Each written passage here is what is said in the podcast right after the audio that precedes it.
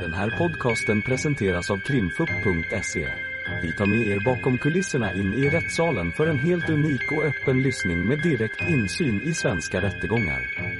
Vi vill varna för känsligt innehåll då denna podcastens fokus är brottmål och ljudfiler från verkliga förhör.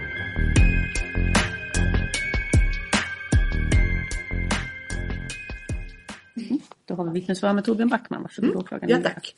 Ja, du ska ju höras utifrån en tidslinje som du har gjort eh, Ja. senare. Men eh, jag vill först att du berättar för oss om eh, din kompetensområde, vad du arbetar med och hur du kommer in i sammanhanget. Ja, just i det. det. Jag jobbar som överläkare på barnkirurgen i Lund. Jag har jobbat i 25 år, nästan exakt, på barnkirurgen i Lund. Jag har varit jag har jobbat på olika ställen i Stockholm, i Köpenhamn och i, gjort en hel del kirurgi i Afrika också dessutom. Eh, Mina främsta kompetensområden är väl att jag håller på mycket med matstupar framförallt. Eh, Det är eh, på, på barn med missbildningar men eh, även andra missbildningar på eh, allt ifrån väldigt små barn, eh, för tidigt födda och upp till de fyller 15 år. Eh, men eh, eh, eh, en, av mina stora grejer, eller en av mina, de- det som jag sysslar dagligdags med, det är framförallt matstupar. Och det är väl här som då SOIS sjuka kommer in i, i spelet. Och kan du då berätta för oss hur kommer du in i sammanhanget när det gäller SOI? Ja. Eh, Zoe eh, träffade jag, och det kommer jag sen visa i, i den här tidslinjen, men eh, Eh, jag träffade inte Zoe eh, på, på julafton när hon kom in. Eh, jag träffade henne först den 28 december förra året. Jag var ledig på, på, på julafton och mellandagarna och fick kunskap om Zoe av avgående jour den 27 på, på kvällen om att det, att det finns en flicka som har varit utsatt för har väldigt uttalade skador på sin matstupe och sin magsäck eh, och, eh, och storyn runt detta och som sen eh, du får ta hand om när du kommer på, på morgonen. Det, det är egentligen min, min, min första eh, kontakt med Zoe, det är, det är på morgonen den 28, den fysiska kontakten. Och sen ska du berätta mer när vi tittar på Ja. tidslinjen. Men jag vill att du berättar om eh, Zoe som person, så som du har sett henne och ser henne. Ja. Eh, det är lite svårt faktiskt att säga, eller man kan säga så här att det är svårt att berätta om. För att jag, det här, eh, man brukar säga att man ska kunna lämna sin, eh, sin och på jobbet när man går hem. Eh, så är, är ett av de fallen jag kommer att ta med mig un, efter att jag slutar. För att det, det har varit omöjligt att inte, eller att på något sätt distansera sig till, till, till Zoe. Eh, jag, från den 28 december förra året så träffade jag henne i princip dagligdags i nästan tre och en halv månad. Eh, och man, man får en relation eh, med, med sådana här barn och, och i den situationen där Zoe var, där hon... Ofta är det ju som så att vi, vi har väldigt mycket eh, kontakt och vi har väldigt mycket samtal med barnen men också med föräldrar. Men i det här fallet så var det ju var det väldigt speciellt eftersom hon var själv. Eh, och eh, hade då hjälp av socialen eh, med, med ställföreträdande föräldrar. Men jag har fått en otroligt god kontakt med Zoe, tycker jag, under den här tiden och vi är bästisar om man så säger. och hon, hon har påverkat mig enormt mycket på många olika sätt. Hur är hon som person?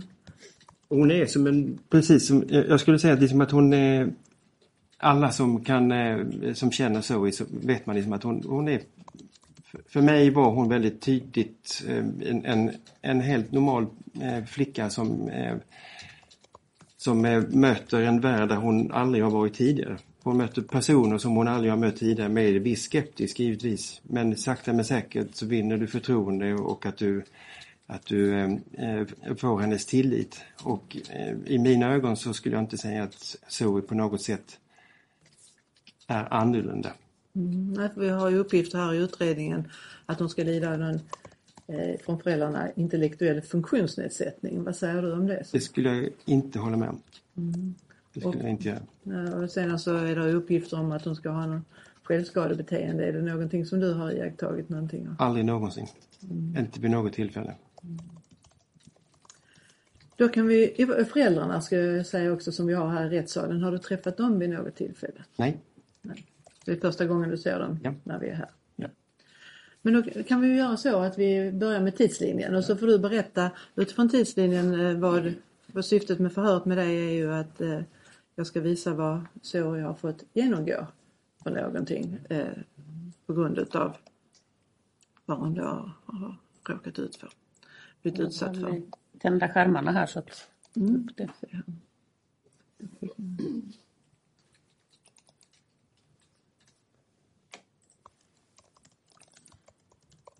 Vi ser här, för jag, för jag fick den här i min hand nu här så jag hann inte titta på den annars får jag ta min egen ändå i alla fall.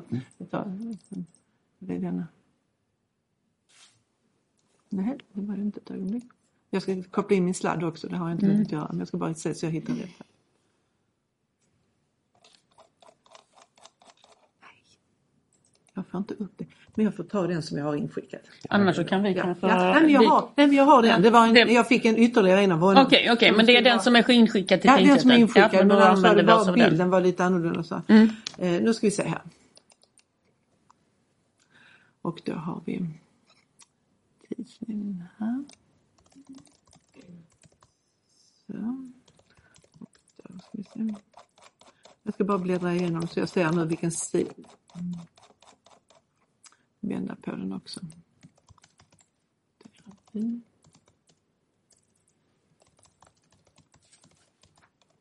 Jag ska bara se vilken sida de här bilderna kommer för jag har ingen sån där förhandsgranskning nämligen. På sidan 16 har vi de bilderna. Ja. Så att vi, Då ja. bryter vi innan vi kommer in på den sidan helt enkelt. ja. Så ska jag bara leta upp rätt sladd. Mm. Som ett dagligt projekt.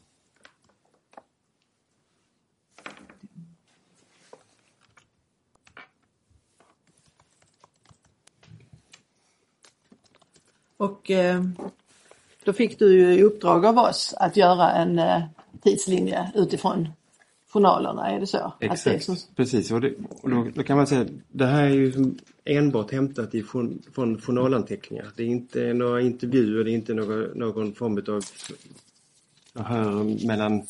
Utan detta är helt och hållet taget ifrån journalen, vad som har hänt ifrån. Och då har jag försökt att sätta upp det lite grann som att, att eh, tid noll är när, när eh, Zoe kommer in till sjukhuset och så finns det lite tid innan och sen så då eh, och sen förloppet tills hon skrivs hem. och då bläddrar jag till dig och så får du säga ifrån när du vill att det ska bli. Då ska vi se. Då gör vi så här. Detta är då och då ska man kunna följa, om du sätter den på, kan man sätta den på sån eh, eh, visning för att det ska komma en liten, liten, liten om jag bara bläddrar lite Hur menar du? Där? där ner, alltså Jaha, läng, där. längst ner i bild så Ja. ser man att det, nu står det to- 22, 12, 24 så kan man följa tidslinjen dag för dag eh, och, och, och så vidare. Eh, den 24 då, mellan, eh, någon gång mellan 00 och 05 eh, så har Zoe kommit in till eh, föräldrarna i deras sovrum cirka klockan tre på morgonen och klagat på ont i mun och mage. Eh, eh, så vi Zoe har då enligt uppgift tagit cirka en, en halv till en deciliter eh, 24% ättika i intervallet på morgonen. Och föräldrarna avvaktar initialt i hemmet och ger grädde. Så Zoe transporteras in i en bil Eh, som är kall för att det är eh, närmast minusgrader. Rutor fick skapas innan avfärd och kommer in till barnakuten eh, någon gång vid runt 05 på morgonen. Allt enligt föräldrars utsago utsagor i journal. Och här börjar då från noll om man säger. Hon kommer in tillsammans med sin pappa. Hon är kraftigt medvetandepåverkad. Eh, vi ska gå igenom det här med RLS och olika medvetandegrader men enligt en, en, en skala som heter RLS så är hon 3 till 4, det vill säga att hon är, hon är, hon är klart medvetandepåverkad. Hon är helt kall, perifet. Eh, hon har, hon är, eh, hon har blå lila händer, fötter, läppar. Eh, när, när, man försöker känna pulsarna på henne eh, så, så går det inte att känna pulsar i, på armarna. Man kan känna pulsar i ljumskarna som är svaga. Hon har en, en rektal temp och då ska man också tänka att det finns att man kan ta temp i, i axillen, det vill säga armhålan. Eh, men mycket mer tillförlitligt är att om man tar det rektalt, alltså i, i ändtarmen, och då har hon 33,9. Hon har en andningsfrekvens som är ungefär 4 till 5 andnings, andetag i minuten när hon kommer in och hon behöver syrgas. Hon är, hon är fruktansvärt sjuk. Eh, man Vad sa du noterar, det med andningsfrekvens? Vad, ska, vad är den normala andningsfrekvensen? jag skulle säga att man är 15-20, Och hon hade? 4 till 5. Eh, hon har multipla sårskador på kroppen och i underlivet. Bandformade djupa blåmärken vid, vid hand och fotleder. Man försöker, man, man bedömer att hon är kraftigt undervätskad.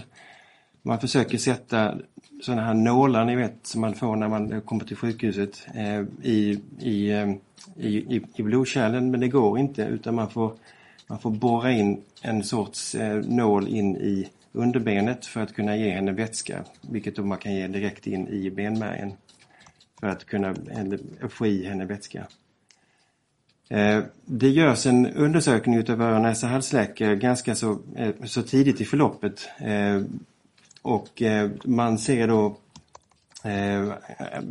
man är rädd för att man har fått information om att detta kan vara etika och man kan, även om inte man ser någon svullnad i, i svalget, så är man rädd för att, att det kan börja svullna efter ett tag och därför så, eh, så, eh, eh, så tas hon väldigt snabbt upp till barnintensiven på, i Lund med tanke på att hon är så pass kraftigt medvetandepåverkad och eh, eh, hennes eh, ja, att hon är så dålig helt enkelt. Och förbereda för att hon ska bli intuberad, det vill säga få hjälp med andningen med, med en respirator. Kan vi ta nästa bild?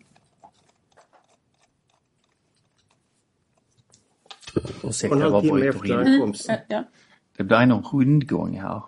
Jag vet inte om man kan ta den mikrofonen och dra den. Om vi flyttar den mikrofonen precis. Det är något tjutande emellan. Okej. Vi hoppas att det blir bättre där. Ja. Cirka två och en halv timme efter ankomsten till barnakuten så, eh, så är Zoe uppe på barnintensiven och eh, kopplas till respirator. Eh, och, och det görs då kort efter hennes eh, ankomst till barnintensiven.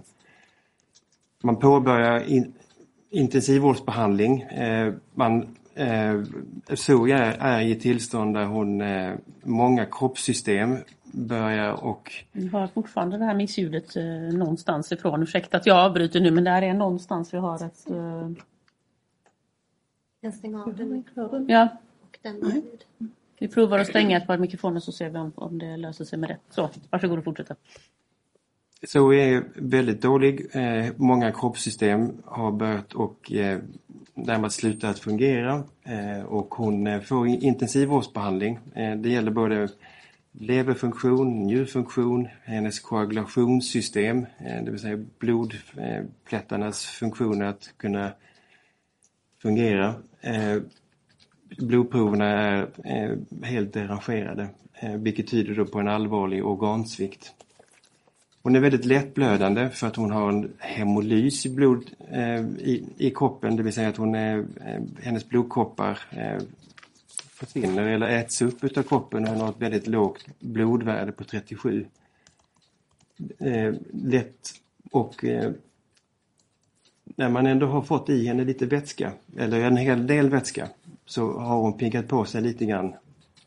Eh, och eh, har då kommit upp till något som heter RLS2 vilket är att man då är man medvetande men man är, man är fortfarande inte helt alert. Eh, ungefär vid, runt lunchtid, alltså sju timmar senare, så är, är tempen uppe i, i 35,6 eh, vid mätning i ändtarmen.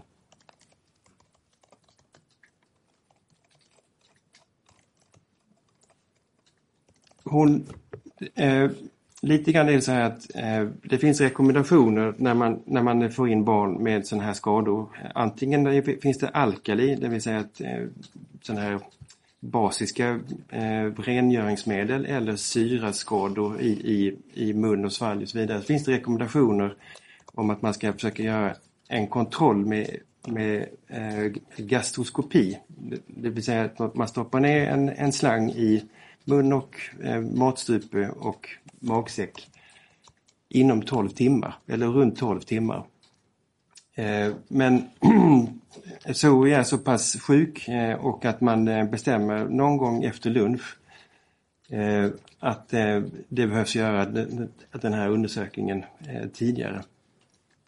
Så att hon tas till operation och nu görs det en mer Eh, kontrollerad undersökning utav mun och svalg eh, utav öronläkare och eh, jag ska inte gå in mer på, på det för det ska hon själv få berätta de, de fynden.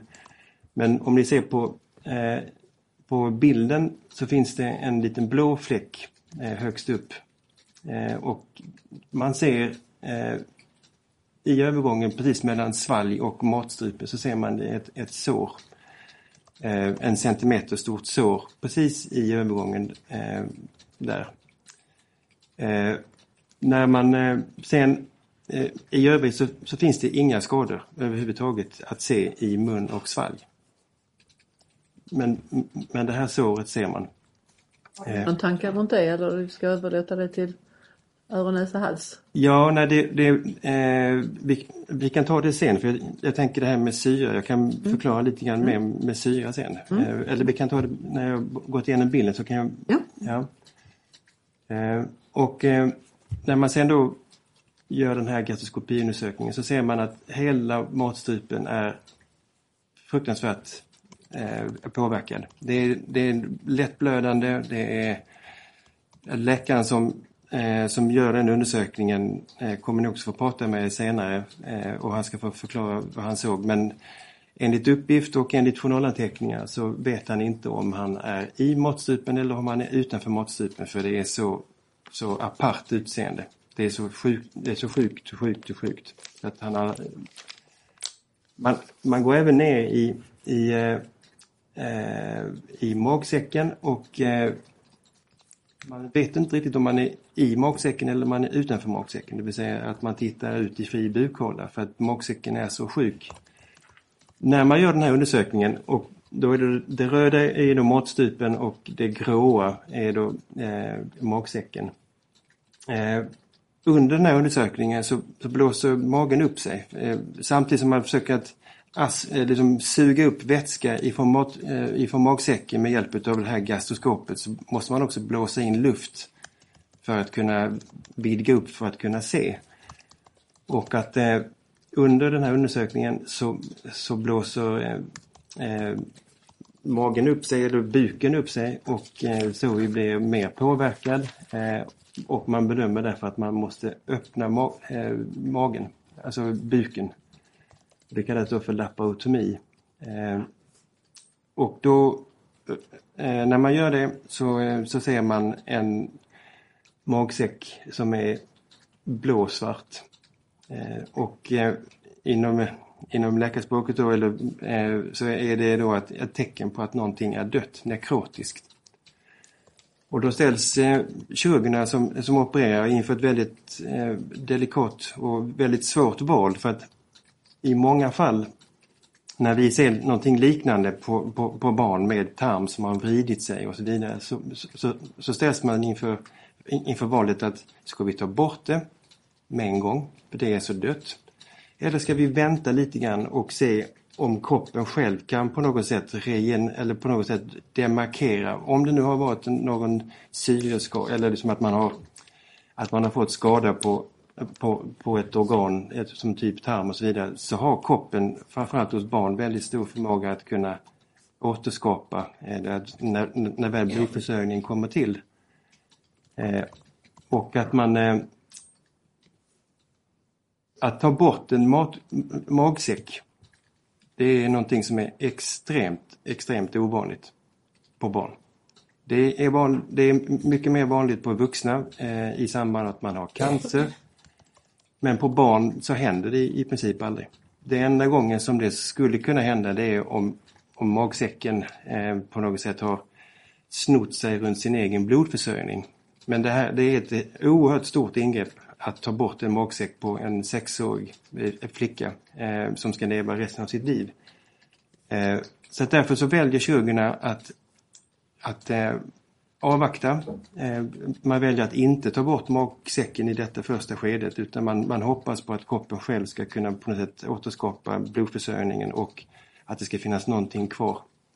Och eh, man säger liksom att vi, vi expekterar eh, aktiv expektans en, två, tre dagar för att, att kunna utföra en, en ny operation och se hur, om magsäcken har på något sätt demarkerats vad som är sjukt och vad som är friskt.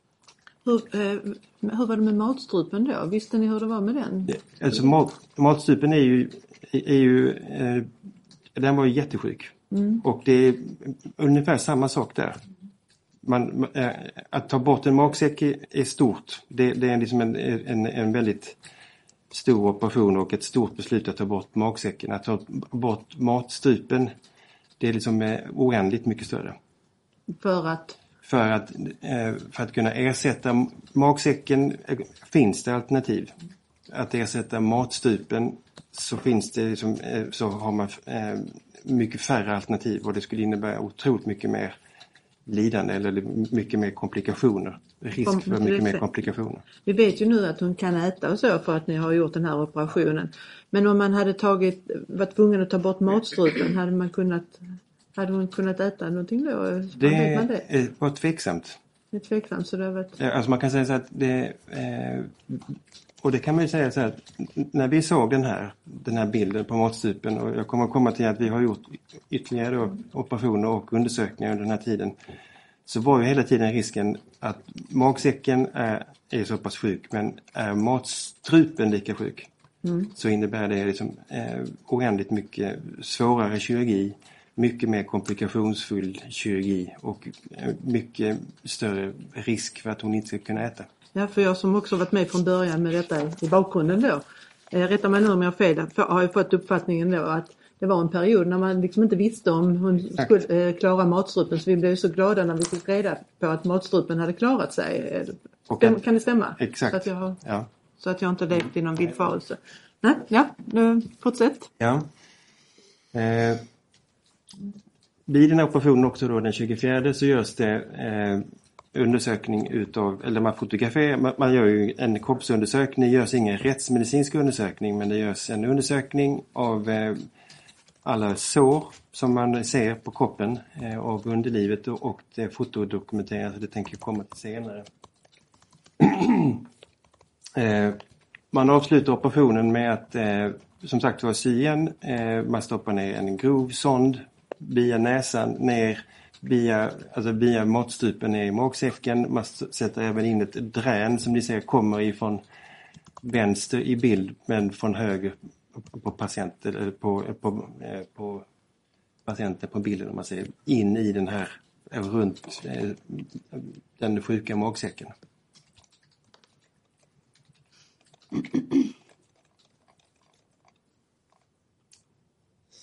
Och eh, vi då fortfarande, eh, någon gång vid fyra tiden på julafton så är operationen klar. Hon eh, tas in till eh, barnintensiven och eh, för fortsatt intensivvård eh, och stabilisering eh, vad gäller vätskor och, och mediciner. Eh, sakta men säkert så börjar blodvärdena att eh, korrigeras. Eh, hon är fortfarande i ett, i ett stadie där man inte riktigt vet om hon kommer att klara sig överhuvudtaget.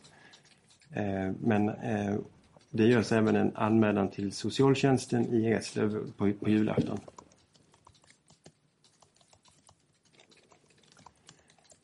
Den 25 på juldagen så är det fortsatt intensivvårdsbehandling. Eh, eh, det börjar stabilisera sig men det det är fortfarande, eh, skulle jag säga, att man vet inte hur det här kommer att sluta.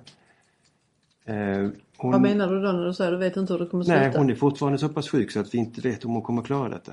Mm, överleva. ja. Mm.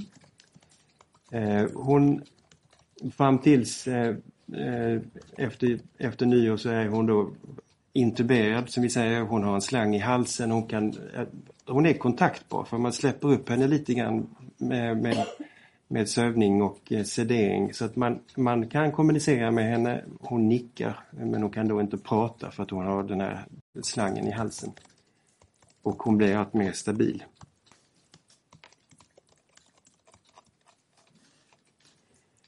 Eh, den 26 så är det fortsatt intensivvårdsbehandling på barnintensiven. Hon är fortfarande intuberad och kontaktbar precis på samma sätt. Eh, det görs en polisanmälan och eh, föräldrar fråntas vårdnaden.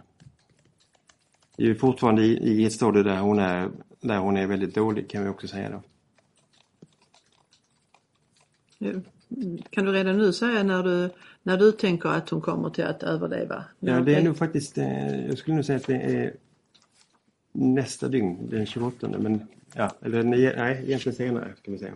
Vad sa du? Egentligen senare skulle jag nog säga. Hur mycket senare tror du? Till efter operationen när vi kommer lite längre fram i Ja. tidslinjen. Men du kan nämna det om du kommer ihåg det sen. Ja, när du tror att hon ska överleva.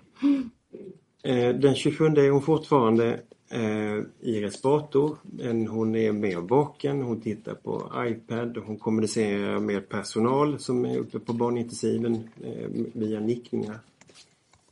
Eh, Det görs en rättsmedicinsk undersökning eh, och eh, Eh, det vill säga av rättsläkare. Och eh, det är en av de här eh, handlingarna som, som, man, som man gör i det här fallet. Den görs inte dock på, på ett, ett sådant sätt som vi brukar göra på barnkirurgen.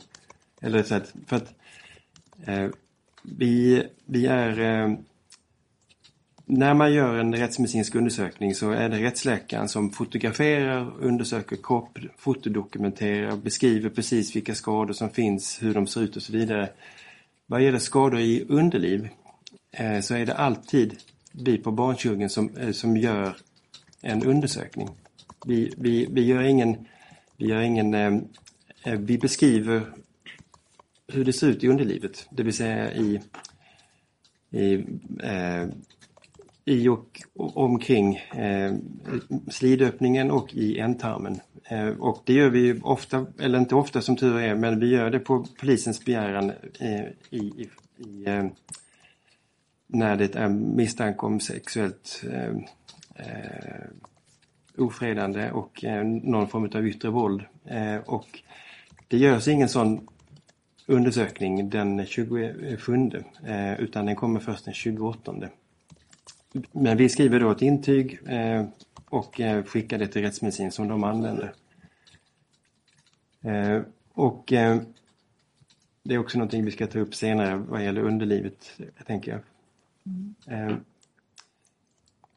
Det som händer under den 27 det är att Zoe, hon, hon, natten mellan den 27 och 28 så börjar hennes mage att växa. Den blir större. Hon börjar kräkas och hon eh, hon mår inte bra och eh, vi, har följt, som jag berättade då den 24 så har vi valt att eh, inte operera, så har de, man valt att inte operera bort magsäcken men man följer eh, röntgenbilder på hur magsäcken ser ut eh, via eller, eller, dagliga undersökningar. Jag ska alldeles strax visa dem.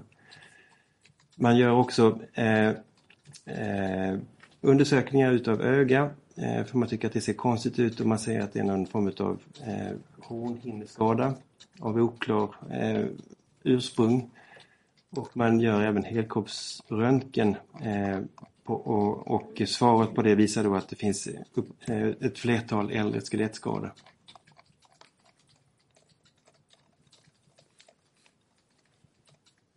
Som sagt var, natten mellan den 27 och 28 så, så blir Zoe eh, eh, mer påverkad. Men hon, hon är fortfarande i respirator.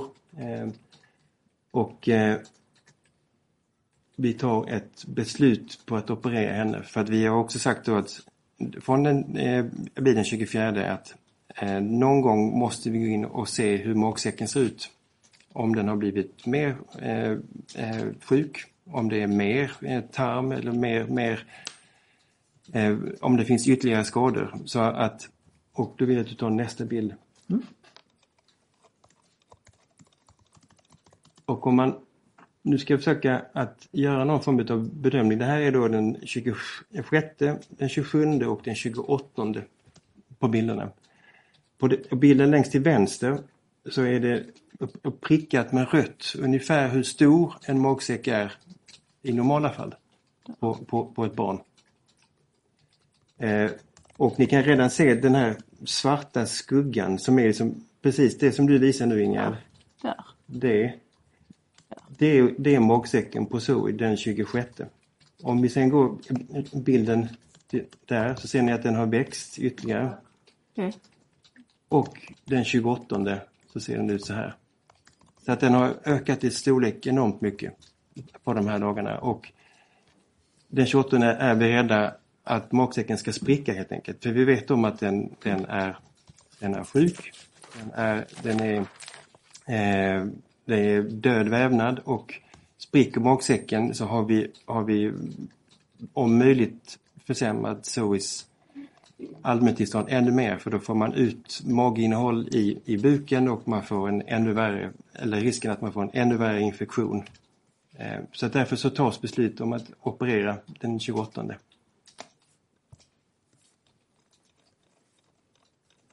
Och vid operationen eh, så eh, öppnar vi precis på samma sätt eh, upp buken, eh, alltså magen eh, och finner att magsäcken är helt död. Och jag ska visa sen hur, hur vi har gjort eller hur den ser ut.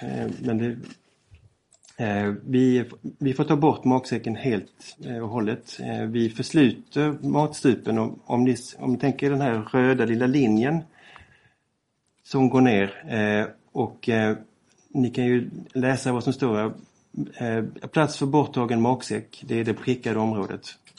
Ovanför där, om du visar där uppe, ja precis, där, där staplar vi av som vi säger. Man har ett, ett instrument där man med någon form av klamrar eller staplar så, så, så staplar vi av magsäcken där. Och vi har även staplat av magsäcken där nere, precis nere vid nedre magmunnen. Och så lyft ut magsäcken utan att ha gått hål. Eh, eh, det vi också gör vid den här operationen det är att vi, att vi vill ha kontroll på, på matstrupen eh, och då eh, lägger vi något som heter spottfistel eh, och, och det är det som är då uppe på, på, på halsen. Det är att man, eh, om man tänker sig matstrupen som ett rör så tar man ena väggen på röret och sen så eh, gör man hål i väggen och så syr man ut matstrupen på halsen. Så att man ska, det är liksom fri kommunikation in till matstrupen men det är ändå intakt matstrupe ända från munhålan ner till magsäck. Så det är liksom en, en liten öppning på den. Och, och, och den lägger man då ut på halsen för att vi ska kunna ha slangar och dränage som, som ska kunna, eh, kunna dränera matstrupen. För att kunna ge henne mat, för att hon är ju helt, eh, hon kan ju inte äta givetvis. Eh, Så, men för att kunna ge henne någon form av näring så opererar vi också in en liten kateter, en Gison som vi kallar det för, som, som ligger ner i tunntarmen där man kan ge näring. Eh, och det är det som hon under lång, lång, lång tid sen efteråt kommer att eh, få sin eh, huvudsakliga näring via tarmen, via den här sonden. Vi har också, man stoppar in ytterligare ett sånt här drän för att lite grann skvallerdrän. Nu, nu har vi ju lämnat en stor sårhåla. En, en, en, stor, så, eller liksom en stor håla i, i buken där, där magsäcken har funnits tidigare. Det var ett stort hål. Där lägger vi in ett, ett, ett, ett, ett drän för att kunna se om det börjar bli läckage på något sätt. Och fotodokumentera. Och då, alla som inte tycker om läskiga bilder Mm. ber att vända sig om. Ja, och då tänker jag att det vi gör är att vi för förevisningen av de här bilderna nu så kommer vi stänga dörrarna med stöd av 21.1 offentlighet och sekretesslagen. Man kan säga att det, det är bara magsäcken, det är inte underlivet nu. Nej, jag vet, men vi har gjort den bedömningen ändå för de bilderna har varit lite på tal tidigare nämligen. Ja. Så vi får be er som sitter på åhörarplats att ni går ut och lämnar salen, tar med era tillhörigheter. Vi kommer ropa när förhandlingen är offentlig igen. Ja.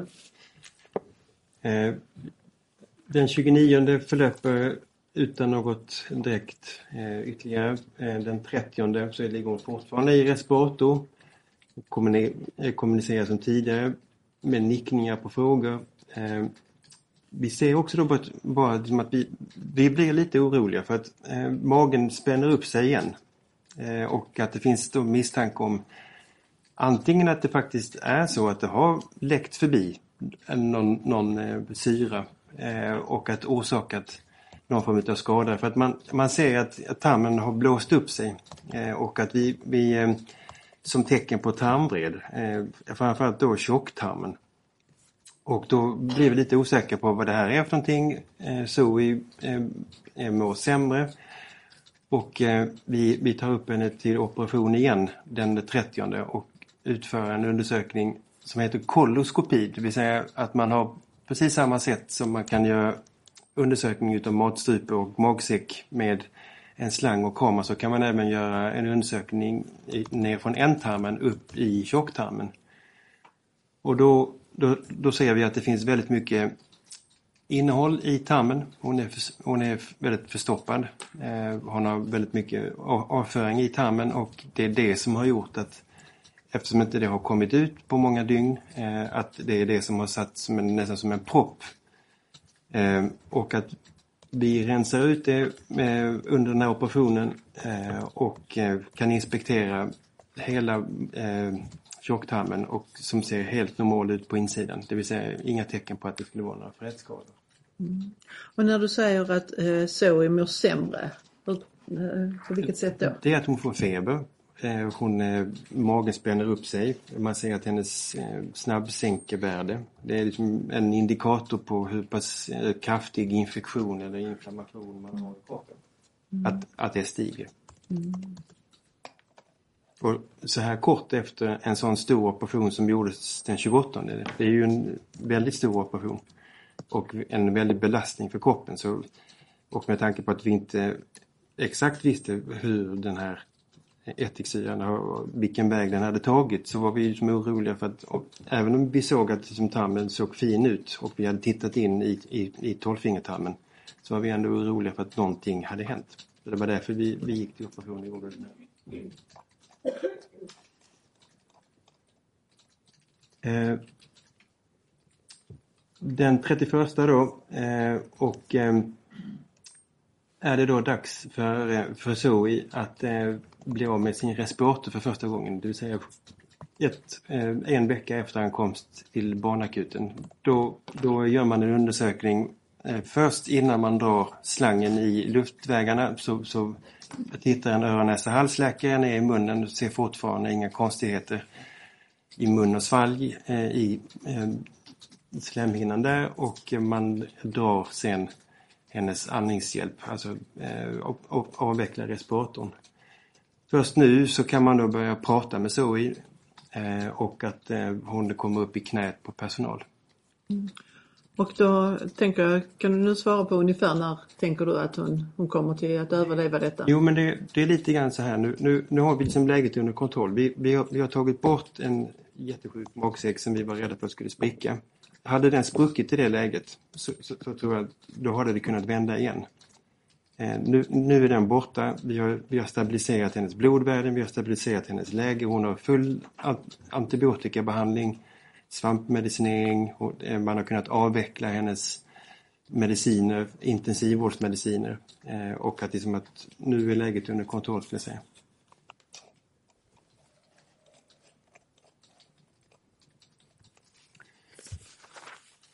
Det går rätt så bra de första dygnen efter att hon har blivit av med sin respirator. Eh, vi, hon kommer till vår barnkirurgiska avdelning. Eh, nu är det inte intensivvårdspersonal som har hand om henne utan eh, nu är det då personal på 65 man som det heter på barnkirurgen samt att det, hela tiden finns en personal ifrån socialtjänsten i Eslöv som är med henne dygnet runt.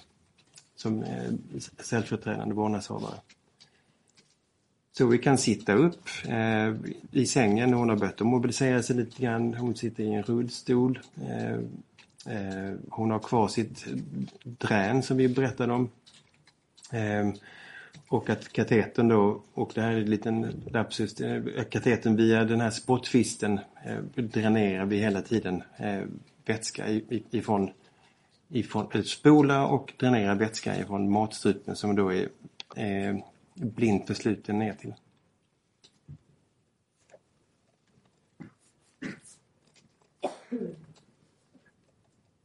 Tio dygn efter eh, ankomsten så eh, börjar Zoe återigen få feber. Eh, och hon, eh, hennes infektionsvärden eh, stiger. Eh, hon får mer ont i magen. Eh, och eh, vi gör en skiktröntgen på henne, en CT som det kallas för. Och då visade det sig att på platsen för där, där magsäcken fanns, där är det nu fullt med vätska. Och som vi då bedömer som en abscesshåla, varansamling kan man säga. Eh, och att eh, det finns även eh, vätska i, i eh, vänster sida utav eh, eh brösthålan eh, utanför lungan men som ligger i, i brösthålan som tecken på förmodligen den här infektionen som har börjat bildas utav varansamlingen i, i bukhålan.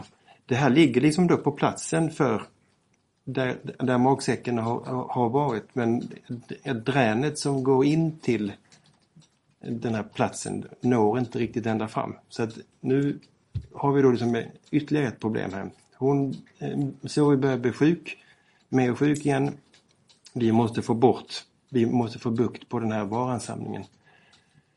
Eh, och att eh, vi är då rädda för eh, att den här stapelraden eh, som har förslutit magsäcken längst ner har börjat att läcka och eh, vi, eh, vi hon, hon går till operation den tredje. Vi stoppar in nya drän Eh, in i den här eh, ansamlingen. Vi byter den helt och hållet. Vi sätter både i, i brösthålan och ett i bukhålan. Eh, och, vi, och, och det kommer var kan man väl säga. Mm. Du ja. nämnde att hon hade ont. Kan du säga något om det? Ja, det, det är ju, alltså hon, hon har ju varit smärtlindrande under hela tiden. Hon mm. har haft, hon har haft någon form av ryggbedömning då från början. Eller hon har morfin har hon haft. Massor med morfin med tanke på, på alla operationer hon har haft. Eh, smärtlindring sköter narkosläkarna men nu, nu har vi börjat att trappa ner de här medicinerna men, att, men i takt med att vi har gjort det så bör hon få mer ont och då, då, då måste man reagera. För ett förlopp är ju ett, ett helt okomplicerat förlopp är ju att man inte har några besvär men, men här märker vi att hon mår inte bra. Vi ser att levervärdena, eller infektionsvärdena stiger och att hon har mer ont och det är därför vi, vi gör de här, eh, alltså ont i, i övre delen av magen. Eh, uttrycker hon det eller är det en slutsats ni drar? Förlåt? Uttrycker hon att hon har ont? Eller Absolut, det... oh ja. Nej, alltså ja. Nu, ja. nu, är hon, nu är hon kommunikabel. Nu har hon ju blivit av med sin respiratorbehandling så att nu, nu, nu förklarar hon att hon har ont. Hon, hon klagar på det. Hon klagar på det.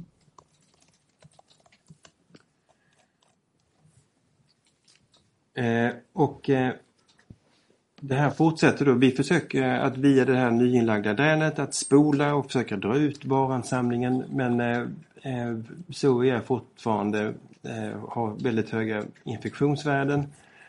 Och vi beslutar om att göra en så kallad gastroskopi igen. Eh, och eh, det som eh, jag tror faktiskt att de bilderna som kommer nu inte är så farliga tänker att jag kan titta på min dator för jag tror jag kan få upp de här så kan vi se hur, hur farliga de känns. Ja.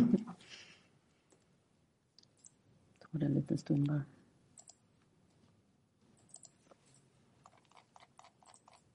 Är det fel.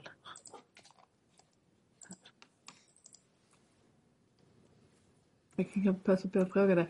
Är det någon gång det vänder igen så att det blir fara för hennes liv igen eller? Nej, inte fara för hennes liv men, men det, det är det är ju såklart att ju fler komplikationer du får efter en stor kirurgi. Mm. Som jag sa, liksom att stor kirurgi gör att det är en väldig belastning på kroppen. Får du, får du fler komplikationer på, på sin följd så blir ju kroppen mer och mer påverkad. Den, den blir liksom, kroppen tål inte hur mycket som helst. Mm. Utan att du kommer till ett, till ett liksom stadie där, där, där, liksom, där trenden vänder neråt. Mm. Men där är vi inte nu om man säger. Mm. Jag tycker inte det är några problem med de bilderna vi kan Nej. visa dem. Och då om vi sänker eh, ljuset här inne. Mm, vi kan dra ner ljuset. Så ser vi lite bättre. Så. Vad vi nu gör på den vänstra bilden det är att vi, vi tittar ner i matstrupen, ner mot magsäcken. Det man ser det är mitt i bild så ser ni en blå slang. Eh, och den ska vi ju definitivt inte se när vi tittar ner i matstrupen, det vill säga att vi tittar rakt in i, i eh, rakt ner i bukhålan. Det som ni ser runt om det är alltså matstrupe, det som är uppe till höger i bild på, på den vänstra bilden. Det, det är matstrupe. Längst ner i bilden så ser ni att den här eh, stapelraden som förslöt mat, eh, matstrupen har helt släppt. Eh, den, den har helt gett med sig. Så att vi tittar rakt ner i, i bukhålan och den höga bilden då har vi gått med gastroskopet rakt igenom matstrupen ner i den här eh, håligheten i, alltså där, där mag, magsäcken satt tidigare och tittar rakt på det här dränet som, som kommer in ifrån höger sida som egentligen skulle dränera den här sårhålan. Eh, och det här är ju det är ju lite grann worst case scenario i detta. Hur ska man göra detta? Ska man försöka sy? Ska man försöka sy ihop matstrupen på något sätt? Eh, eller ska man bara låta detta vara? Och vi, vi väljer att i detta läget, det här är för, för eh, inflammerad vävnad. Det här är för sjuk vävnad för att kunna sy. Det, det, det kommer aldrig hålla. Så att vi väljer att, att stoppa ner dels då på den högra bilden så eh, spolar vi fullt med, med eh, koksalt. Spolar ut, rensar ut det här så, så mycket som det bara går. Suger upp allting. Och eh, från och med den här, faktiskt den här eh, dagen då den femte, eh, så är det behandlingen framöver. För att den här, du kan inte gå in och operera detta, du kan inte återskapa eller liksom sy ihop den här håligheten där, där magen har, har funnits tidigare utan det måste självläka ifrån botten och som på något sätt eh, blir rent och friskt. Och enda behandlingen på det, det är att man, man spolar och man dränerar. Man spolar och man dränerar. Så det görs 12 gånger per, per dygn från och med detta. Förstår ni bilden? Mm. Då gör man när hon är vaken då? Det gör man när hon är vaken för att hon känner egentligen ingenting. Det känner hon inte? Nej, så att via sportfisten så, så, finns det då en, en slang som går ner förbi matstrupen ner i den här håligheten i, i buken. Eh, och där vi, där vi sprutar ner vätska. Eh, vi, vi, har den här slangen som har gått in från höger sida på buken. Den blå slangen som, som man då kan dränera vätskan ifrån. Och sen är det liksom ett, ett, liksom ett kretslopp där man sprutar och man dränerar. Så att man hela tiden ska hålla rent så att det inte finns något var in, inuti den här håligheten. Det är viktigt. Att, och nu, nu, har det då blivit en liten, liten krok på, det, på tidslinjen. En liten eh, eh EKG-kurva, eller säga. Men eh, det är då från och med den 23, eller den 5 januari till den 28 mars. Så två och en halv månad så är detta behandlingen som, eh, som görs. Vi, eh, vi, vi ger antibiotika, det har tillkommit svamp i, i, i såret, i den här håligheten. Vi gör sammanlagt fyra stycken gastroskopiundersökningar. Eh, och eh, dels för att se hur, hur, eh, hur det ser ut i den här håligheten men också för att, lite grann som jag pratade om tidigare, att när man, när man ser väldigt sjuk sjuk tarm så vill, eh, eh, så vill man följa ett förlopp. Och vi, när vi gör de här undersökningarna eh, med gastroskopi så undersöker vi matstupen för att se hur det här förloppet det är förhoppningsvis är läk, eh, läkningsförloppet. För det är ju det vi önskar oss. Att, att ta bort både magsäck och matstrupe är det absolut värsta för, för Zoe. Så att vi följer liksom läkningsförloppet i, i, eh, i matstrupen med upprepade undersökningar och, och ser en successiv förbättring. Så det var fara för matstrupen långt fram i tiden då? Fram i tiden, definitivt. Vi var, vi, var, vi var verkligen oroliga för att vi, eh, vi skulle behöva ta bort den också. För att eh, då den femte så är det fortfarande jättesjukt. Alltså det, det, det är liksom, vi pratar om liksom runt hela eh, begränsningen, cirkumferent utav av måttstupen är det jättesjuka parti, eller liksom helt sjukt. Det som man ser då ju längre tid vi kommer, den, eh, det är då att vi, att vi, eh, vi ser att det, det markerar sig en zon, eller två stycken zoner egentligen. Den ena är precis här uppe. Där ni, om, om, om ni kommer ihåg den, det blå området. Eh, här uppe vid precis övergången mellan matstupe och, och, eh, eh, och, och svalg. Samt precis nere vid nedre delen utav, av matstupen. Där är det fortfarande väldigt irriterat och väldigt sjukt långt fram. Hur Men- långt fram var ni Ja, det oroliga? är två, tre veckor. Men det blir successivt bättre. Så att vi, vi, varje gång vi tittar så blir det ändå liksom att hoppas, hoppas, hoppas, hoppas att det, nu, att, att det inte blir värre. För att man kan säga att i början är det risk för att det är så sjuk vävnad så att det perforerar. Det går sönder, det går hål. Sen efter ett tag så blir det successivt en läkning eh, Och, och det är jättebra, men då finns också risk för att det kan bli struktur, att det blir liksom att matstupen eh, helt enkelt eh, att det blir trångt. Och att det, det kan vara lika farligt det, eller på att säga, men, men det behöver det också på något sätt åtgärdas. Men vi ser inget utav det egentligen faktiskt.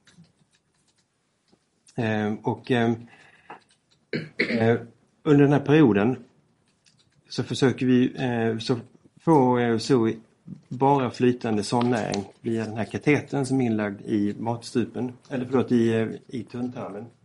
Och får inte dricka någon, eh, någonting eh, eller få mat i munnen. Hon, eh, hon gör, jag tror hon dammsuger eh, Youtube på olika matlagningsprogram och önskar ingenting annat än att få äta. Men hon är faktiskt otroligt stoisk när vi säger liksom att du kommer få äta när vi har gjort operationen. Okej, och, och, och så köper hon det. Hon önskar sig överallt annat vattenmelonsaft under den här perioden också kan jag säga. Eh, hennes, det som också då är hennes allmäntillstånd förbättras ju successivt. Eh, eh, på den här behandlingen och vi försöker också göra någon form av normalt liv för henne eh, på sjukhuset. Hon har inget hem att komma till men hon har ställföreträdande eh, eh vårdnadshavare eh, ifrån socialtjänsten och hon går i skola, hon går på lekterapi. Eh, hon är ute och gungar. Eh, hon kommer till och med ut lite grann ut på lite små utflykter och så vidare. Kommer du ta nästa bild? Så är det ju en... Om vi sänker ljuset igen bara lite grann. Det, jag tycker det är så otroligt sköna bilder på henne. Ehm, eh, hon, vi är lekterapin så får hon spela lite, det finns musikpedagoger och hon har pianokonsert i, i, i personalmatsalen. Hon, eh, hon blir ju liksom hela avdelningens eh, prinsessa, eller kung, prinsessa här och om man ser då så att hon, hon rör sig helt fritt. Hon har en ryggsäck på sig som ni ser. Eh, där hon har sin, sitt mat, sitt, ma- sin mat, sin sondnäring som går in, in i, i tunntarmen via de här slangarna som hänger ner på hennes högra ben. Eh, och eh, vi spolar via den här eh, slangen i eh, ja, den här, den här spolbehandlingen helt enkelt. Men, men, men hon antar mer och mer en, som en, en person på något sätt. Hon, hon, eh, hon, hon känner sig trygg i miljön och att hon eh, blir, blir bara bättre och bättre. Vi har ju sett förhör med henne här som, och vi har ju sett att hon får spotta hela tiden. Kan du säga Exakt. något om det? Hur länge varade det och varför? Nej, igen så vi ser Ja, det, det är lite, alltså, för hon, hon har ju kvar, jag tror att det, har, att det var under lång tid så var det precis i den här övergången mellan svalg och matstupe. Där var det väldigt irriterat. där var det från början väldigt irriterat. Det var också där som det var längst tid irriterat. Jag tror att det var det var väl tecken på, på läkning att hon, hade, att hon tyckte det var antingen att det gjorde ont att svälja eller att det var liksom obekvämt att svälja. Sen hade hon också den här sportfisten, det, det är svårt att säga exakt vad men det var verkligen så att under hela den här perioden, hon, kunde inte, eller hon svalde ju saliv, det gjorde hon när hon sov. Eh, men hon ville inte göra det när hon var vaken, hon, hon spottade ut allt. I princip. Sa hon själv varför? Frågan är varför eller? Ja, nej men det var bara som så vi svarade. Hon, eh, hon frynte på näsan och så gjorde hon en, en min och sen var det bra med det. 94 dagar efter ankomst till barnakuten så är det då dags, då har vi liksom fått henne frisk i, i, i, i så pass att vi, hon har, fått, hon har ingen infektion i den här håligheten eh, i, i bukhålan. Hon har inga mediciner, vi har, eller vi har kunnat trappa ner alla mediciner. Och eh, vi, vi gör, hon går till operation för vi ska rekonstruera hennes matstupe och, och då, då eh, gör vi som så att eh, om ni tänker det är svårt att beskriva. Jag, vill säga, man kan, eh, jag brukar använda att man... Ni säger att man... Eh, det heter i alla fall det är att vi kopplar upp tunntarm. Upp, eh, frisk tunntarm kopplar vi upp till matstupen.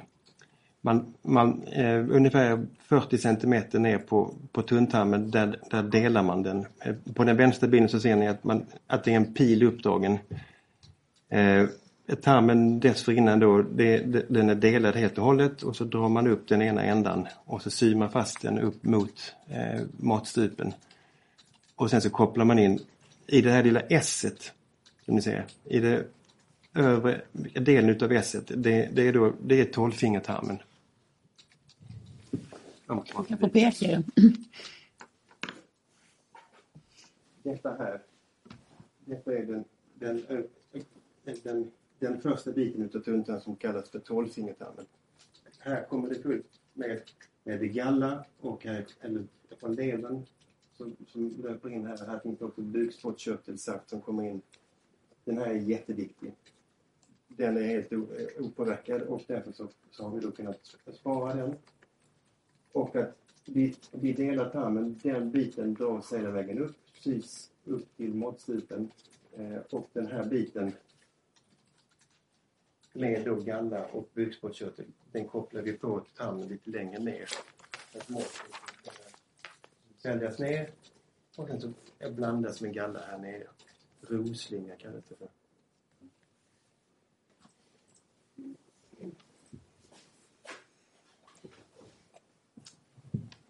Operationen går bra och vi, vi är jättenöjda eh, med den och vi försluter även eh, fisten på då den här öppningen på matstrupen. Eh, försluter vi.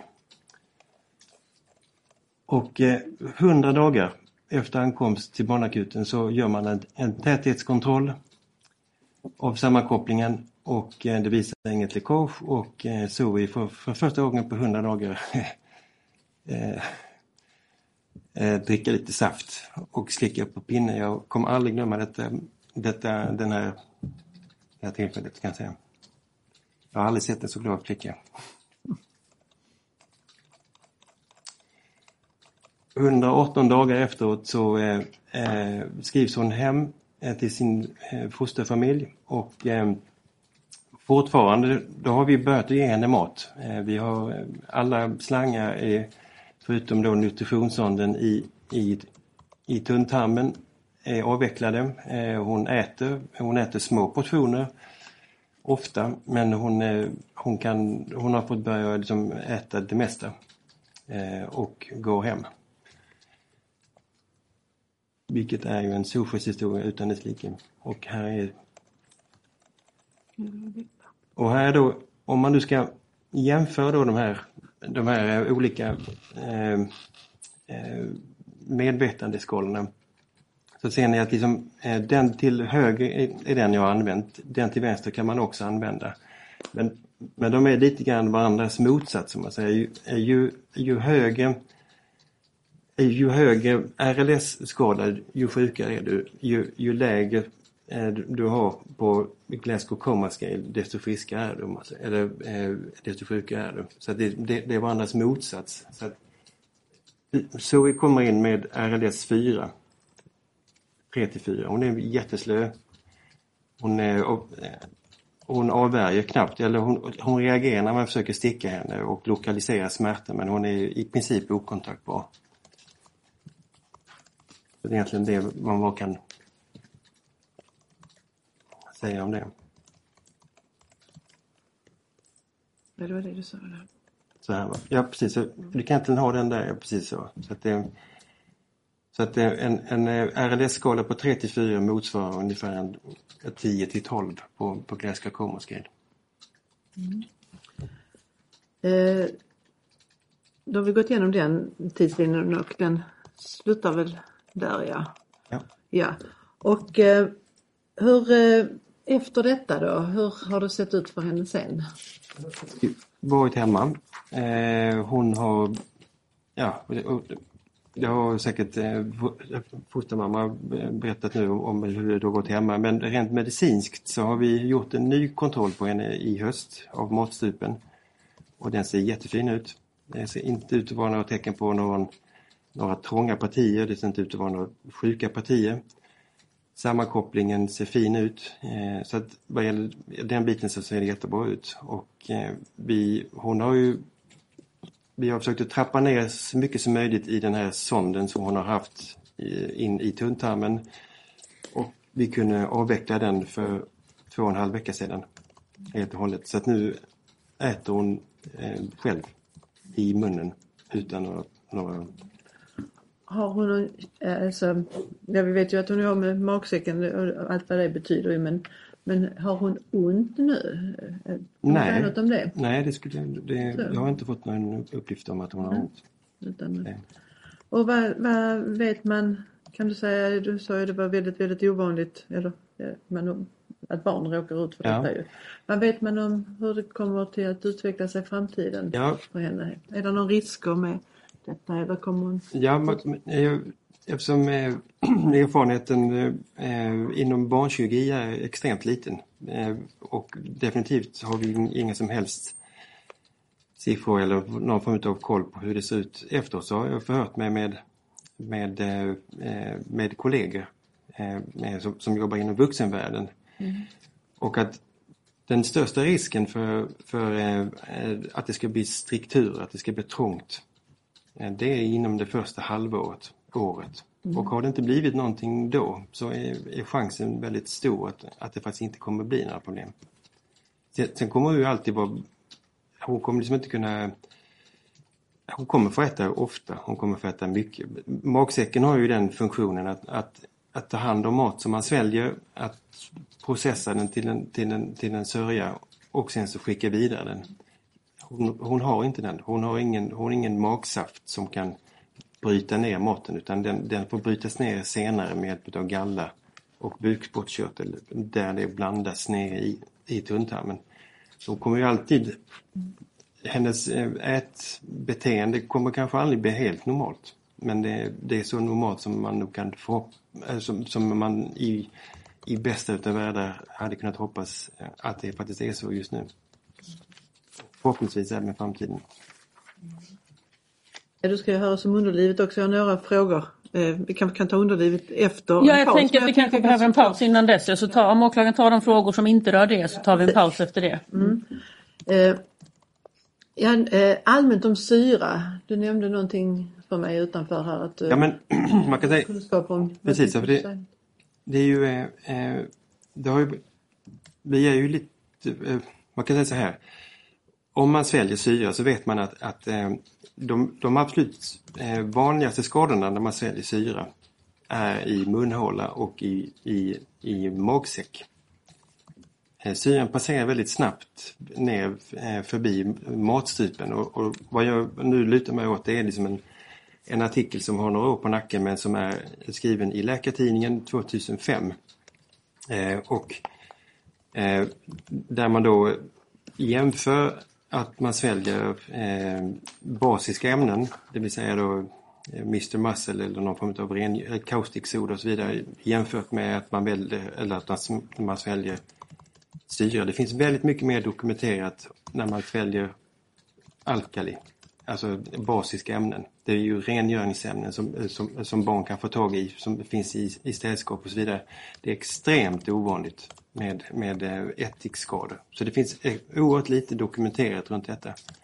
Men det man kan säga då, enligt den här artikeln, och det, den, den, jag får förlita mig till den helt och hållet för att jag, vi, vi, vi, har ju ingen erfarenhet. Vi har ju absolut ingen erfarenhet om detta i Sverige eh, vad gäller sådana här saker på de barnkirurgiska avdelningarna. I alla fall inte så här allvarliga.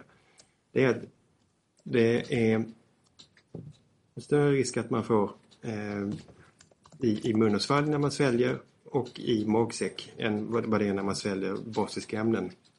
Eh, det är oftast magsäcken som framförallt tar, eh, man får med skador i magsäcken. Man har mindre risk för att få strikturer, det vill säga eh, när man sväljer eh, syre. Det, man, det, det som har varit så fascinerande det är ju liksom att även om det är ungefär 20 procent när man sväljer syra där man inte har någon skada i mun och svalg så är det för mig lite förvånande. För att om man mäter upp ett, ett, ett glas eh, med en deciliter vatten så har, har jag gjort väldigt ovetenskapligt men jag har, jag har bett ett antal personer att, att dricka det här med normala klunkar och då är det någonstans mellan 3 till 6 klunkar. Och att, att man inte skulle få någon form av skada i mun och svalg eh, om man sväljer 3 till 6 klunkar 24 ättika eh, är för mig väldigt märkligt. Mm. Om man nu överhuvudtaget skulle svälja ättika. Du hade ju, jag vet inte om du har backat från det men väldigt tidigt i, i utredningen så jag vet att du ringde till Peter Johansson, det finns med i utredningen också för du hade några tankar om din bedömning av hur hon fått i sig den. Men ja. jag vet inte, Nej, och, vill du säga något om det? Om det ja. fortfarande stämmer eller om du har ändrat dig eller? Man kan säga så att det, det jag, jag, tycker det, det, är taget ur sitt sammanhang på, på ett sätt som kanske inte är helt eh, rättvist kan jag tycka. Det, det, var mer som en diskussion och att det skulle komma in i ett rättsintyg tycker jag var... Ja just det, det står nämnt i rättsintyget Precis, också. Och, och att jag, de inte håller med dig där. Nej. Ja. Eh, och det kan jag tycka kanske inte är helt rättvist men, men för det, det var liksom i, i en diskussion när, när, man, när vi diskuterade eventuella möjliga eh, eh, orsaker till att hon hade fått i sig. Mm. Men eftersom det inte finns några skador i mun och svalg men det finns ett sår faktiskt eh, identifierat och eh, benämnt vid undersökning precis i övergången där stupen, eller matstrupen och svalget, eh, där, där matstrupen börjar. Där finns det ett sår som är dokumenterat utav vår näs så det är klart att man funderar på hur har hon fått i sig detta? Varför har det uppkommit ett sår just där? Varför är skadorna obefintliga i, i mun och svalg men i matstrupen från det stället och neråt så pass eh, uttalade?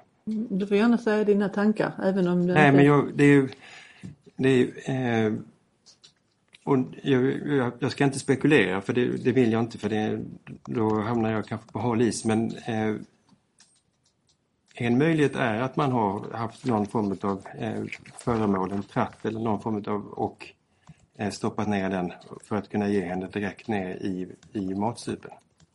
Det är så du tänker? Det, är, ja, det är en, en av möjligheterna, ja. mm. tänker jag. Men det är liksom, jag, jag, eh, eh, jag säger inte att det har gått till så. Nej, men nej, jag säger att det, bara, jag vill bara dina tankar eftersom det har kommit med i rättsintyget och det blev... Precis. Ja, precis ja, då ska vi se om vi är klara i den här delen.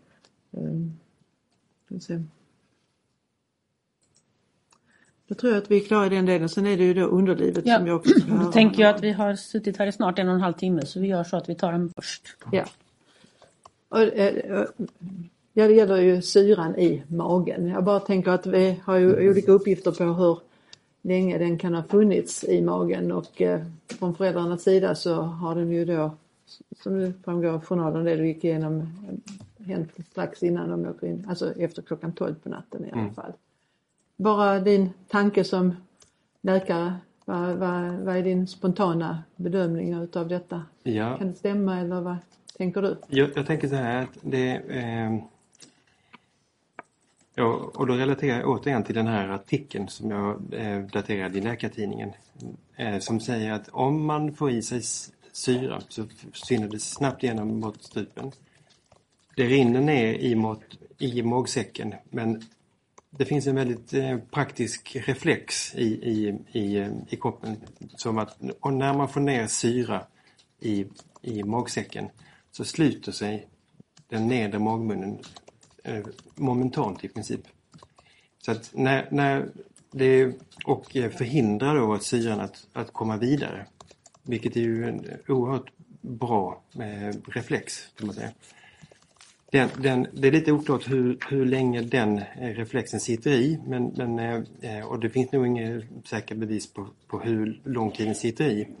Men man har också, man har också kunnat fastställa då att, att syrans effekt, alltså frätande effekt, är ungefär 90 minuter i, i magsäcken.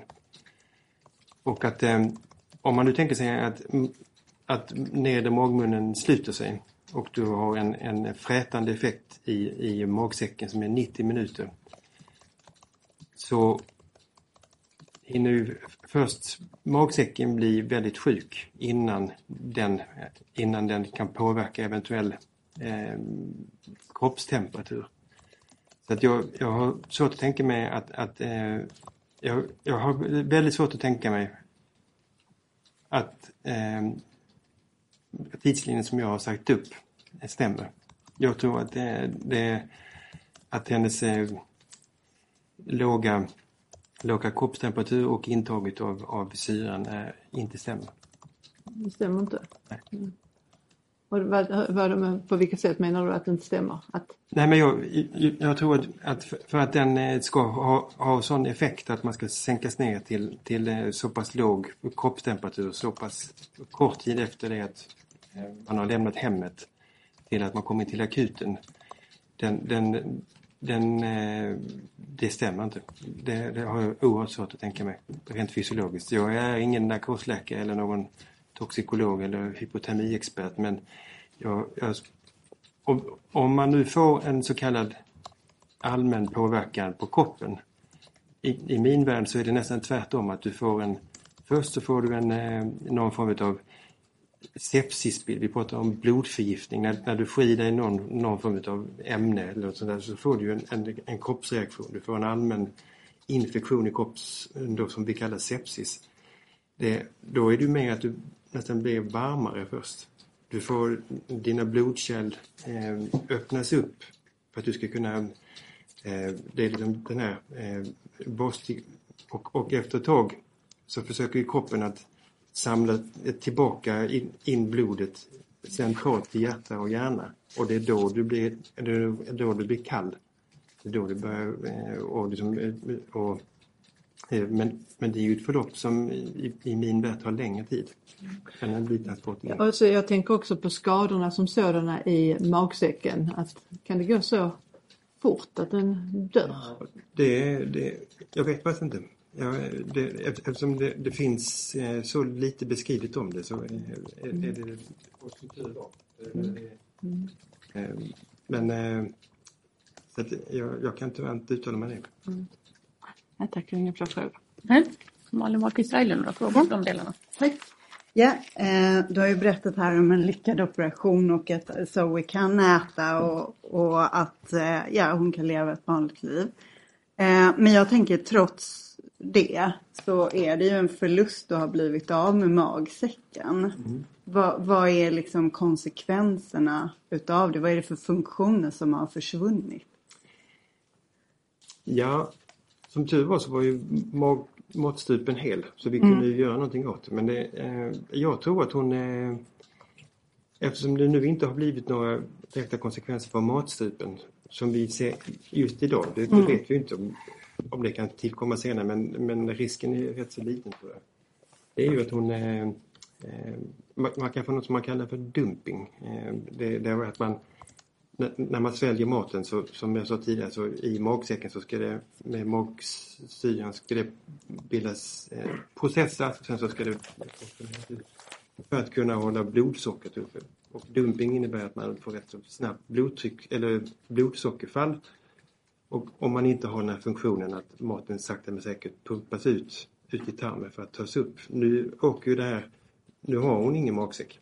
Utan att maten åker raka vägen ner i tunntarmen och då kan man få rätt så, eh, så snabba blodsockerfall och sådana saker.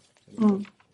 jag har ju försökt eh, i samråd med dig att göra någon slags uppskattning eftersom jag då har sökt skadestånd för den här förlorade magsäcken. Eh, och då är det ju den, medicinska invaliditeten som man ska bedöma. Ehm, och där har vi ju pratat om och jag har skickat de dokumenten till dig som jag också har skickat till domstolen och bett dig titta på dem. Eh, och då har du landat i att det är jämförbart med en dåligt fungerande iliostomi. Så du får gärna berätta om hur Ja, du har precis. kommit fram till det. Exakt, ja, det blir ju lite detektivarbete kan man säga. För eh, när man tittar i den här Svensk Försäkringar eh, och invaliditetsbedömningar för, för skador så finns det inte någon, eh, någon, någon eh, definierad för förlorad magsäck. Nej. Det är så pass ovanligt och, och det är liksom, så det finns inte definierat där. Eh, och så tänkte jag, hur ska, vi, hur ska vi nu få reda på detta? Så att då ringde jag en, en eh, jurist på ett, eh, ett försäkringsbolag. Och vad, vad deras eh, rekommendation är. Eh, och de hade ingen, inget svar. Jag ringde till patientskadenämnden och de hade inte heller något, något svar på detta. Det var liksom, de hade aldrig varit med om någonting liknande om man säger. Eh, men de, de eh, rekommenderar då kontakt med något som heter Mavera. Eh, och det här är någon form av nätverk för, där det finns bedömare med, inom professionen utav skador. Och, och det är väl egentligen det, någon form av där, där försäkringsbolagen tar hjälp utav Mavera för att kunna göra en bedömning av vad det är och så skickar de tillbaka. Och enligt då skadeutredare på Mavera så är det då att jämföras med en dåligt fungerande iliostomi. Och iliostomi är då att man har lagt upp tarmen på... Eh, eh, ilium är en del utav tunntarmen. Stomi är att man lägger upp tarmen på, på, på buken, alltså med en öppning, en stomipåse. Det är, det är deras rekommendation att man ska jämföra det med. Hur de gör den, eller hur de gör den bedömningen det får stå för dem tänker jag. Men, men det var det svaret jag fick. Men vad tänker du? Tänker du själv att det är jämförbart? Du har ju ändå Det tycker jag, det, Ja. det tycker jag absolut. rent funktionsmässigt så Ja. blir det ungefär samma konsekvenser. Också för det, just det, för det, det är också det att man eh, eh, man får ju ge tillägg. Eh, Hon har inte de möjligheterna att kunna ta upp vissa, vissa salter, vissa, vissa eh, mineraler, vissa spårämnen eftersom hon saknar magsäck. Och då, då, då får man ge dem, då, då kommer hon alltid behöva äta de här. Och, och det är lite grann på samma sätt som man har när man har en ileostomi, att man tappar mycket av de här ämnena. Och då att man får substituera. Så det, och då och då kom då fram ileostomi och då är det 35 procents in, in, invaliditet. Ja. Eh, och sen tänker jag de här ärren. Hon har ju ett ärr på halsen och två mindre ärr på buken och så det här stora. Som jag har dokumenterat i, i november och som de bilderna finns hos domstolen. Eh, egentligen ska det ju ha gått ett år för att man ska få ersättning för ärr. Och det kommer du ha gjort då i, januari för tre utav ärren. Men, men kan du göra någon slags bedömning eh, om de kommer ha utvecklats någonting i positiv riktning till januari? Ja, jag tror inte åt det positiva hållet. Nej. Eh, Det är väldigt sällan de gör det. Är, man har olika förmåga att, att läka är. Eh, eh, det vill säga att man har, vissa personer har en förmåga att bilda väldigt vulstiga och fula är. Och det är liksom det är predisponerat för varje enskild person. Eh, nu, i, i, I Zoes fall så vet man inte riktigt hur det kommer bli. Eh, Men oberoende om hon om de blir svulstig eller, eller inte så kommer hon alltid ha R. Även om man gör en korrektion senare så kommer det alltid finnas R och det kommer vara stora R. Mm, mm. Men i januari mm, förstår jag det rätt att de ärren kommer inte ha blivit finare eller Kommer de inte- mindre. nej. Det kommer de inte bli. Ja. Och sen så är det ju ett där som har tillkommit nu då när du drog eh, den här sonden och där är ju fortfarande en läkningsprocess. Det är fortfarande en läkningsprocess ja. och, det, och, och det kommer nog bli ganska så litet men det kommer återigen bli ett R. Mm. Jag, jag hade krävt ersättning för att det skulle bli ungefär som det här andra från eh, Ja, dränet. Men det kan stämma rätt bra. ja. För det är liksom samma sorts, samma dimension på, på eh, eh, slangen som har gått in där ungefär. Mm. Det kommer bli likvärdigt. ja. Jag. Okej, tack. Då har jag inga fler frågor. Nej. Då är det från försvarets sida. Vem vill Jag har ett börja? par frågor. Ja, advokat Hjelman, varsågod. Tack. Ehm, jag tänkte bara höra, vi har ju pratat om en artikel i Läkartidningen från 2005. Mm. Ehm, bara så att det blir tydligt för rätten. Är det riktigt att enligt den artikeln så är det fullt möjligt att inta syra på skador i matstrupe och magsäck utan att för den sakens skull få några skador i mun? Enligt, eh, enligt den artikeln så är det 20 procent utav avdödsskadorna. Och, och eh, eh, matstrupe som inte visar någonting i munnen. Ehm, och sen så har vi också pratat om att Zoe är väldigt påverkad när hon kommer in. Att hon är medvetandesänkt. Ehm, när man är medvetandesänkt, jag har förstått att det varit svårt för henne att ha kontroll på kroppen då. Kanske omöjligt. Ja, alltså hon har ingen, ingen kontroll överhuvudtaget. Om man Nej. är RLS 3-4 så har man ingen kontroll på kroppen överhuvudtaget. När man är, förlåt, Du är i princip medvetslös. precis medvetslös. Och när man är medvetslös, händer det att personer som är medvetslösa får urinavgång? Alltså att man kissar på sig? Det kan jag mycket väl tänka mig. Det kan jag tänka mig. Mm. Då är jag nöjd. Tack så mycket. Advokat Elvingsson? Inga frågor tack. Nej. Så jag har inte några frågor heller. Så att eh, därmed är förhöret slut och vi tackar så mycket för din medverkan. Ni har lyssnat på ett avsnitt av Krimfupps podcast. Tipsa gärna oss på krimfupp.se om det är någon speciell rättegång ni skulle vilja höra. Tack för att ni har lyssnat.